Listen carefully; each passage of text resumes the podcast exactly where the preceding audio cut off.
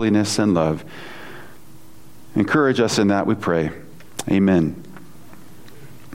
Well, having finished chapter 3, we have concluded Paul's personal greeting and thanksgiving section to the faith of the um, Thanksgiving section for the Thessalonians' faith. Coming to chapter 4, we arrive at first Paul's major ethical instruction. There are really only two passages in First Thessalonians where Paul gives clear ethical instruction. The rest is largely personal and largely doctrinal. But one is here in 4, 1 through 12, and the next is chapter 5, 12 to the end of the uh, letter. In chapter 5, he is dealing with some specific Christian behaviors, and in chapter 4, Paul is thinking big picture. How should the Christian live his or her life? Now that the Thessalonians have been reconciled to God, they have been pulled out of that pursuit of idolatry how are they to live? And Paul says they are to live pleasing God in holiness and in love. And what Paul does here is answer the question many of us will inevitably have when we come to Christ or have that conversion moment. And that is, now that I follow Christ, what do I do? what do I do now? Should I move? and change locations? Should I change my job? Should I change my spouse? Should I change my college major? What is there else to do? I've received Christ. I, I understand He's paid for all my sins, but I'm still living on earth here. What, and I'm awaiting eternity. What else am I to do? And Paul says, in simple words, walk with God. Walk with God in all that you do. Everywhere you go, please the Lord who reconciled you. To walk with the Lord in holiness and love. This does bring up a crisis for most of us, and that is how do I regard myself? What do I think of when I think about myself? What is my purpose in life? What is my identity? Or who do I find my identity in? Prior to Christ, someone says, Who are you? What do you do? You might say, uh, I am a wife and I am a technician. Or I am a lawyer, or I am a mechanic. And, and when Paul deals with the Christian life, he deals with someone's understanding of who they are in Christ. He says, You are in Christ. You are no longer to regard yourself as your vocation or identify yourself based off your relational status or income. Now, walk with the Lord. And, and here's, here's a rough outline of what Paul's doing here. He says, God has made you to be something, be it. He has called you as one of his children, so walk with him. He has called you saints, so live holy. He has called you beloved children, so love one another. We should do what we are. He, God is not demanding of us to do something that He has not already set in our path. As Paul says here twice, do so more and more. You've already been down, the, you've already started this road. Just keep it up. Just do this more and more. Recognize you are not to identify yourself as some social construct or by your vocation you are a child of God. And children walk with their father and take on the attributes of their father. I, I don't know if I've given this illustration in here before. I don't know if I'm getting old or just I need to keep better notes, but um, it's not uncommon for just people who attend AA to struggle with identity. Um, someone goes to AA, Alcoholics Anonymous, and they say, I'm Kyle and I'm an addict. Or, I'm Kyle and I'm an alcoholic. Those are horrible words. to identify yourself as nothing but the worst of your sins?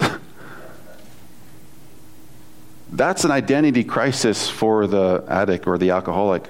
But every person, whether they're in AA or somewhere else, might inevitably think, I, I'm, I'm just a single person, or I'm just a divorcee, or I'm just a whoever. And what we have here is when God calls a person to salvation, he gives them a purpose, he gives them identity. No longer are you to regard yourself as what you were. The old has passed away, new things have come. And so, as we walk through this passage, no pun intended, uh, we should understand we are walking with the Lord in what He has already designated us to be. We are not proving Him to be, proving us to be something to Him that He has not already titled us to be. So look first that the Christian is first and foremost someone who walks and pleases with pleases God. Someone who walks with God and pleases God.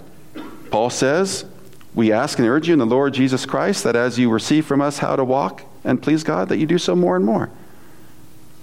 That's the Christian. Someone who, who walks with God, who wants to please God in all that they do. And it must be reiterated, I think, to everybody here, including the speaker, God takes pleasure in his people. He takes pleasure in his people. And there, there's a pervasive thought that I have to earn God's pleasure or approval every day. Or I got to somehow earn God's delight in me. As if Him taking pleasure in reconciling, reconciling us is different than Him walking with us or us walking with Him. But it is clear from the New Testament alone that God does take pleasure in his people. Philippians 4:18 Paul says, "I am well supplied, having received from Epaphroditus the gifts you sent, a fragrant offering, a sacrifice acceptable and pleasing to God." Paul says the money he got from Epaphroditus that the Philippians sent is pleasing to God. God cares about that. He's aware of the minutia of our life. Colossians 1:10 Paul prays that the Colossians would walk in a manner worthy of the Lord, fully pleasing to him. Where is the Lord in your train of thought? Is he, is he so distant that he's not in touch at all concerned with your day to day affairs?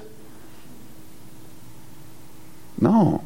He's intimately involved with all of your struggles, issues, moments of joy.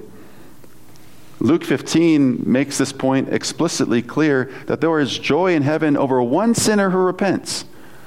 Like a, like a widow who loses a valuable single coin and rejoices over it when she finds it or like one sheep who goes astray from the fold, the shepherd goes after the one and rejoices that he found it. And of course, the kicker is really the prodigal son. That God in heaven is delightful, that when the prodigal son returns, he's there to welcome him. And I get we don't want to attribute to God a way of which he is pleased that is vacillating and which changes like we change in our delight with one another. But there is a, a perfect, I, I wouldn't want to say static as if it's uh, boring, but there is a perfect fullness that God always takes in his people. Yes, we do displease him through sin, through disobedience. But what kind of father does not, even when the son disobeys him, still love his child?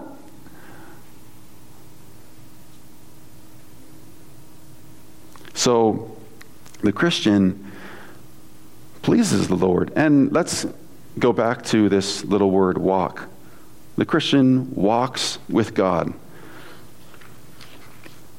To, to walk in the Bible is to live one's life. It's just the metaphor. It, walk means literally walking, of course, but it's used hundreds of times for how one conducts his life, his or her life, the way in which he or she lives. And the, and the first instance in the Bible where this word walk is used in reference to somebody else, a, a person, is in Genesis 5. Enoch walked with God, and he was not, for God took him.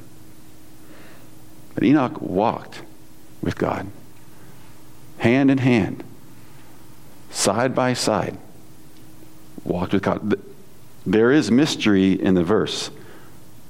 But aside from the mystery, which maybe we'll get into another day, we cannot help but understand here to walk with God is to walk in communion with God, at peace with God, loyal to Him. Later, Noah is described this way. He was a righteous man, blameless in his generation. Noah walked with God. Genesis 6 9. To, to walk and please God is probably a grammatical term, uh.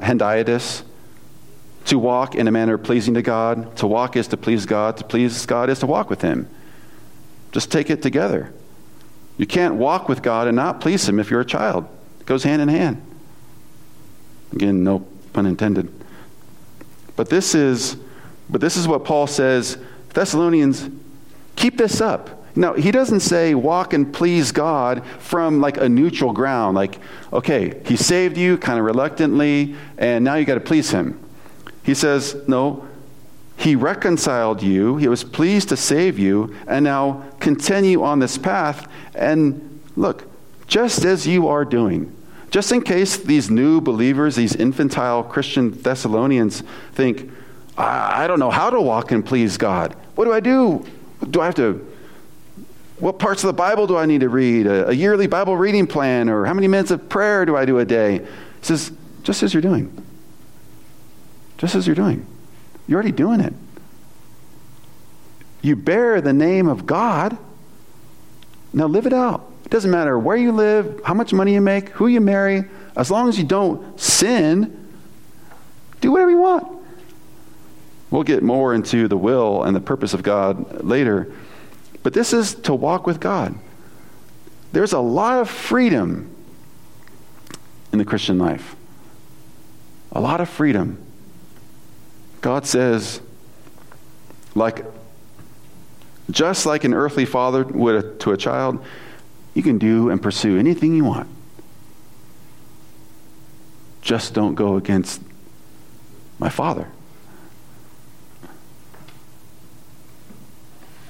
So, no matter where we are in our walk with God today, I want you to understand we can do better.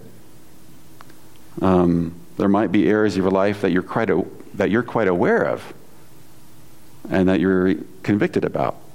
That you are not walking in peace with God. You know it, and God knows it, and that grieves him.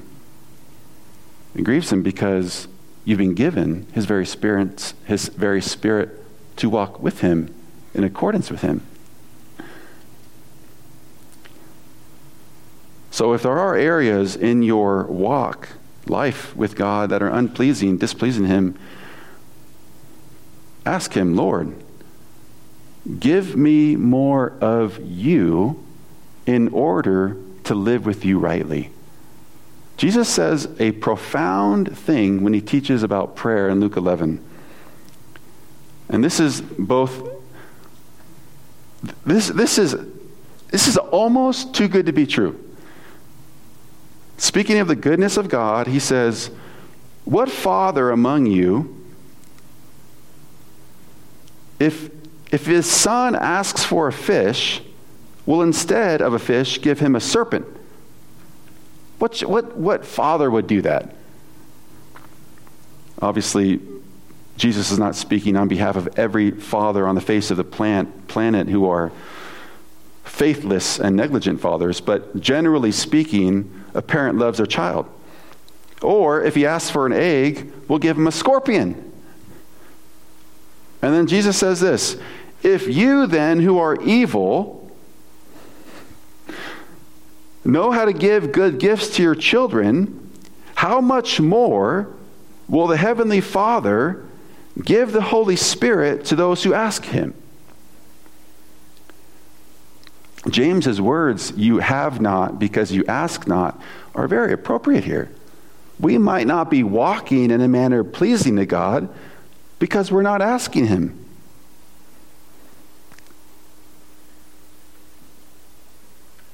But Jesus lays down this promise. How much more will a naturally good dad or mom give good things to their child? How much better or more is it likely that the Heavenly Father would give the Holy Spirit to those who ask? It's a rhetorical question, but it's obvious. Of course, He will. Of course, God will. Nothing, nothing restrains God's love. He would gladly give you His Spirit if we recognize and have brought to our attention by the Spirit there are places in our life that we could walk better, more faithful, more pleasing to God. And of course, there are many of us on both sides of the application here, the areas of your life that are going well. Great. Praise be to God. As I would say to you, as Paul says here, excel still more. Do so more and more. Pursuing a communal walk with God is never finished. That's the essence of heaven. It won't be exhausted there, and it surely won't be exhausted now. So, whether we are walking in a manner pleasing to God and we know we're generally doing well, I speak tongue in cheek, hopefully, because we're all doing this, you know, even though there's like significant dips, you know. but we are called to walk with God and please God. He has called you to be a child of God. Walk with, the, walk with your Father. Secondly, the Christian is characterized by holiness. The Christian is characterized by holiness. You see this in verse 3. This is the will of God, your sanctification, or your holiness. Paul's hitting this theme of holiness uh, pretty heavy. In chapter 3, he concludes chapter 3 with this prayer and the prayer says this uh, May the Lord make you increase and abound in love for one another as, and for all, as we do for you, so that he may establish your hearts in holiness before our God and Father at the coming of our Lord Jesus with all his holy ones. And it, I think it got traction last week, so I'll say it again. Jesus rolls with holy people. my, my brother had liked that one, so uh, that's who Jesus is about holy people. And he's about turning people who are unholy holy. And he loves spending time with holy people. And so the will of God is this your holiness. That's the will of God. That's the purpose for all of us, that we would be holy. Now, I know we read this and we're like, can't do it. can't do it. I'm unholy. Right. There never, never will be a time in this life where we are perfectly sanctified. To be perfectly sanctified is to be glorified. But we should take delight in knowing, oh, the Lord has pulled me out of the muck and mire, set my feet firmly on the rock of Christ, and is progressively cleaning the mud off me And I, and I actually want to help in that regard. I want to cooperate with the Spirit in that regard. Not that his effort and my effort are actually ever equal. He's the omniscient, all powerful Spirit. But I want to get clean. I want to be holy. And so before I go any further, I just want to say there are, there are two aspects of this holiness. There is that moral purity, that we would be pure, righteous, clean. But there is actually a much more fundamental definition of holiness in the Bible and in here, and that is you're unlike another group. Paul alludes to that in verse 5 that you are not like the Gentiles who do not know God. To be holy is to be set apart from something common. The Christian is not a common person. The Christian is not an ordinary person. The Christian is a distinct, sanctified person. That's got to fill us with joy, with hope that there was no chance I was ever going to be on my own terms and my own power, differentiating myself from my old life. We all try to do that. That's my old life. I want nothing to do with it. We'll move out of town, we'll take new names, we'll do anything to disassociate ourselves with the old life. But that will never change. To be really set apart from our old life is to be sanctified in God the Father, where we are named holy children so he says, This is the will of God, your sanctification. He doesn't say, kids, college students, boy, this is this can rack all of our minds, especially you pursuing a college career. What am I supposed to do? What major am I supposed to take? Where am I supposed to go in life? What am I supposed to do in life? Whatever you want. Just be holy. This is the will of God, your holiness, in three ways. That you abstain from, uh, abstain from sexual morality all kinds of sexual sin adultery, fornication, prostitution, and even in the Thessalonians' day, religious prostitution. Avoid, abstain from, flee from.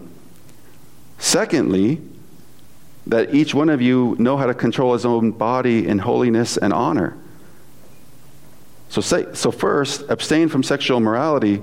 Second, understand your body is the temple of the Lord, control it in holiness and honor.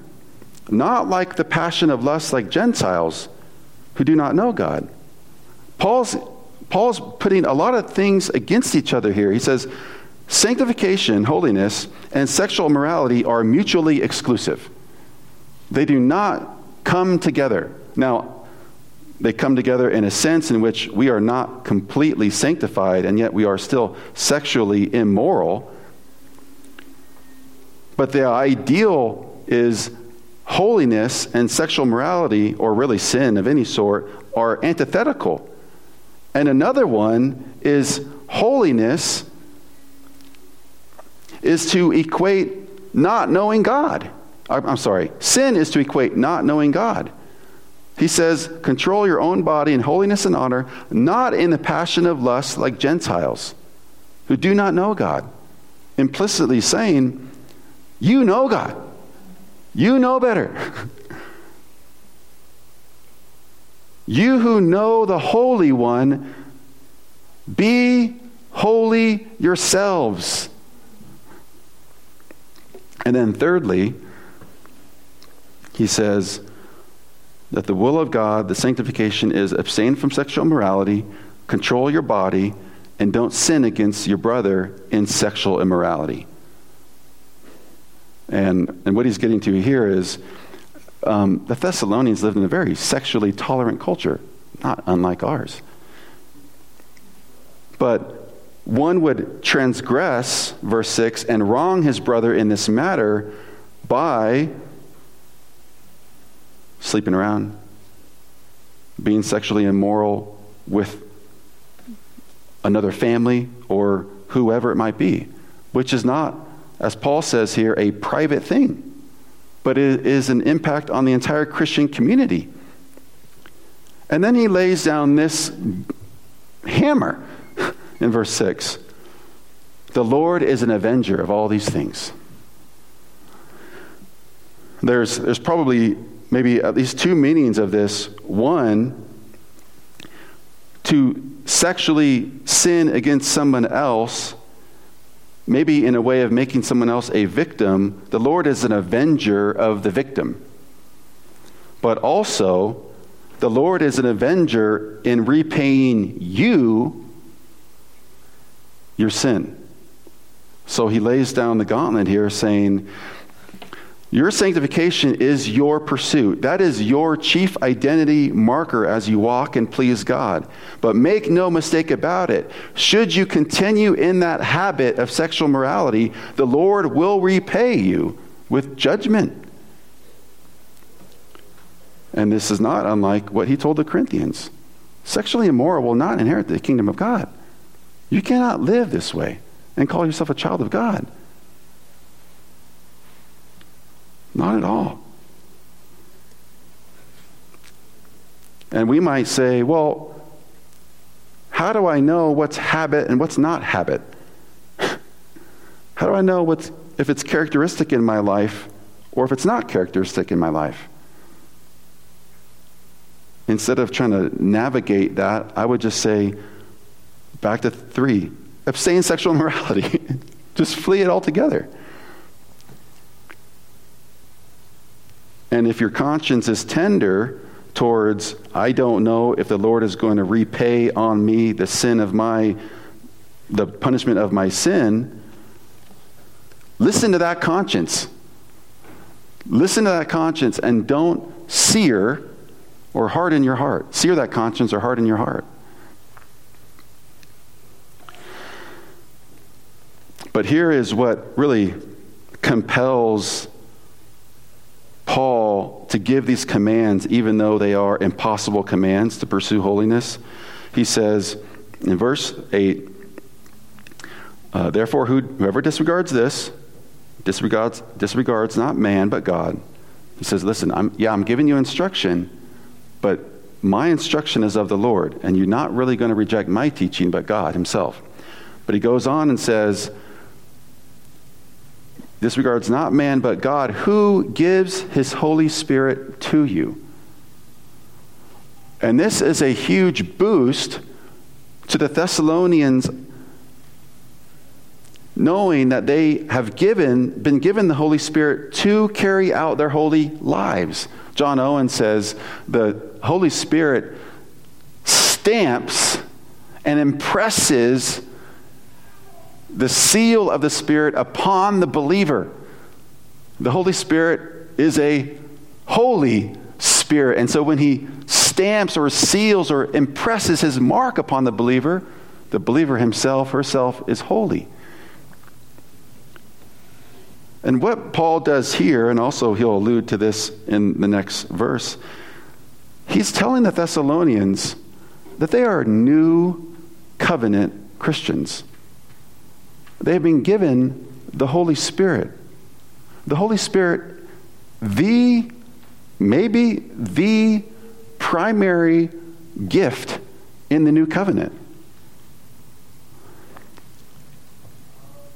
Speaking of the new covenant, Ezekiel 36 says, I will put my spirit within you and cause you to walk in my statutes and be careful to obey my rules could underline or circle that little word, cause. The Holy Spirit, the very power of God, causes our obedience. He empowers us to, to uh, obey Him. It doesn't say, I will put my spirit within you and He might help you out. Good luck. no, He says, and these are the words of God I will put my spirit in you and cause you to walk in my statutes. Without him, it's impossible.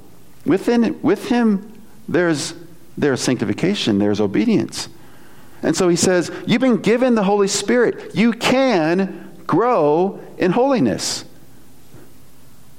You can pursue sanctification. Holiness doesn't have to be a downer of a word because it's impossible um, standards, but actually a joyous pursuit. Because when the Spirit causes us to walk in His ways, we actually delight in that. It's not, uh, it's not done reluctantly. If you ever find, ever find yourself asking, man, like, man, I, I don't know why I put up with that person, but they don't bug me as much anymore. or whatever situation. Hopefully, I'm not speaking of myself. But the Holy Spirit causes us to walk in, our stat- in His statutes by us enjoying that very thing. It was not the Thessalonians' obedience alone that would help them win the day. No, God Himself would give His Spirit. And when God converts a sinner, He also gives the sinner the Spirit to further grow in grace. This is, um, I've been reading a little book called, I think, Love to Christ. It's by a guy named Robert Murray M'Cheyne. He's um, a Scottish pastor, dead and gone in the 1800s. And he says this, quoting the verse I just mentioned I will put my spirit within you. Oh, what a miracle of love there is here to the soul that is in Christ. I would not have believed it had the words not been in the Bible. This is more than eye hath seen or ear heard more than hath entered into the heart to conceive. If God had said, I will send a good angel to you, the angel that ministered to Jesus in his agony, I will send Michael that stands at my right hand to be your mentor, your counselor, your friend. Oh, this would have been good and gracious. But, he says, I will send you my spirit, the Holy Ghost, the Comforter, equal with me, one with me, my spirit Think on the words, dear Christian, until your hearts glow. M'Cheyne is saying, really appropriate this truth that God dwells in you. And He's called you a holy child. He's equipped you to walk holy, not begrudgingly. He's equipped you to walk joyfully in, in holiness. And he, he doesn't even say, I'm going to give you your, my Holy Spirit now and then. He might come and go. But I will send my Spirit to live in you, take up residence in you, never part from you, to permanently abide in you. He is with the believer, you, everywhere you go. Had he not been in you, life would look a little different. He saves us from so much of our own peril. But this but this is our call to be holy. Lastly, the Christian is called to be loving. The Christian is characterized by love. Paul has some very high words high compliments for the Thessalonians in verse 9. Now, concerning brotherly love, you have no need for anyone to write to you. I want that to be the description of RGC. Not only of love, but also of holiness, of joy, evangelism, whatever it may be. Concerning brotherly love, you need no one to teach you. You got it down pat. You're doing well. And he says, For you yourselves have been taught by God to love one another. Again, he's actually showing the Thessalonians that they are new covenant Christians because they've been taught by God. Isaiah 53 13 says, Then, speaking of the new covenant, all your children will be taught by the Lord, no longer by these crooked charlatan priests, but by the Lord. And Jesus picks up that very verse in John 6 and says, It is written, the prophets, and they will all be taught by God. Everyone who has heard and learned from the Father comes to me. And Jesus is attaching the one who comes to Jesus has been taught by God. You might, how does that happen? supernaturally through the Spirit, through the Word that works in us. But Paul tells the Thessalonians here you are so good at loving one another, it is because you've been taught by God Himself. And keep this in mind your, your reputation is that all around the area, that your love for the Macedonians have, has gone forth. But keep this up. Do this more and more. Excel still more, he says, as he did in verse 1. So, how, even though they are excelling in love with one another, for one another, keep it up. You know, there's still work to do.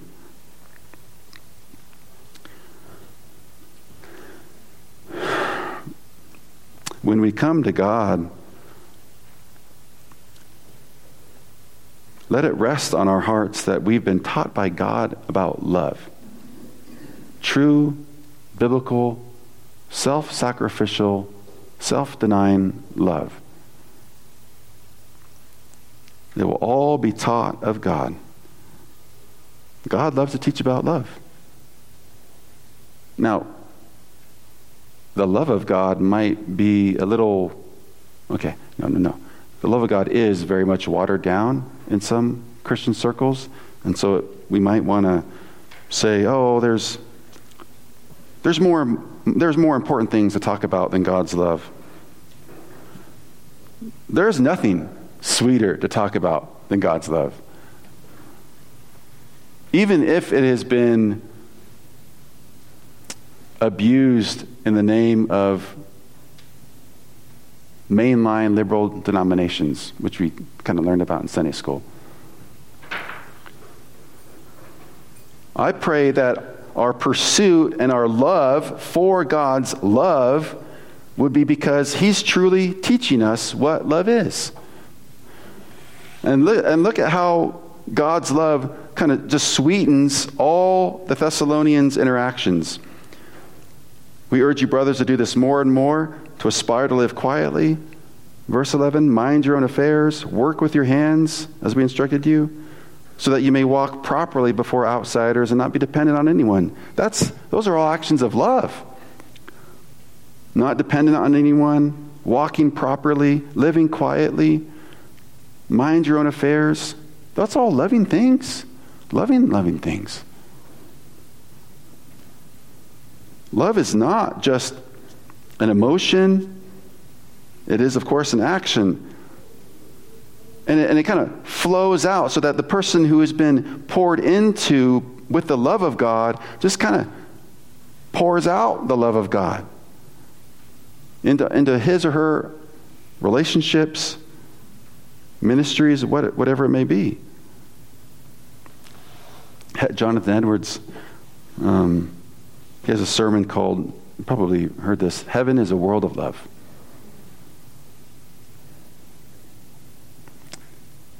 everything will be perfect in heaven because everything will be loving. True, biblical, God taught love radiates out. It just radiates out to, to all your interactions how you speak, how you treat the important person or the not so important person or whatever it may be. It just flows out. You look at Christ's own interactions with people, and they're, they're perfect interactions, and, and God, Jesus is perfectly loving. He's, he's perfectly loving when he makes a whip and purifies the temple. He's perfectly loving when he sees a widow coming out of the town of Nain, distraught because she also not only lost her husband some years ago, but her only son. He's perfectly loving in all his interactions, and in that way, we should be. But that's because we've been called beloved. Go back to chapter 1. He says, We know brothers, loved by God. There is not there's not anything in this passage in which God says, I want you to do something I haven't already done in you. Or he's not saying, I want you to do something that is alien to you. He says, You should do what you are. You are a child of God. Walk in him. You are holy. Be holy. You are loved by God. Love. The minute we divorce the imperatives away from the gospel ground, we get in all types of legalism, self righteousness. Our only chance to be loving, holy, or pleasing to God is because we have already been titled by God pleasing, holy, and loving. So here is, here is the Christian's purpose to walk in a manner worthy of the Lord, pursue holiness, and love with an abiding spirit. That is what God has called you to do. It's what God has called me to do. And I pray, as Paul says here for the Thessalonians, it would be true of us that we have no need for anyone to write to us about these things. Let's pray.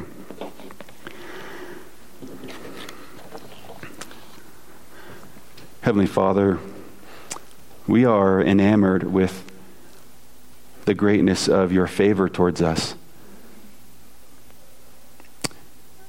Burn into our hearts and, and, and write into our hearts with fire the truths that we've heard this morning that you have reconciled us out of a life of sin to be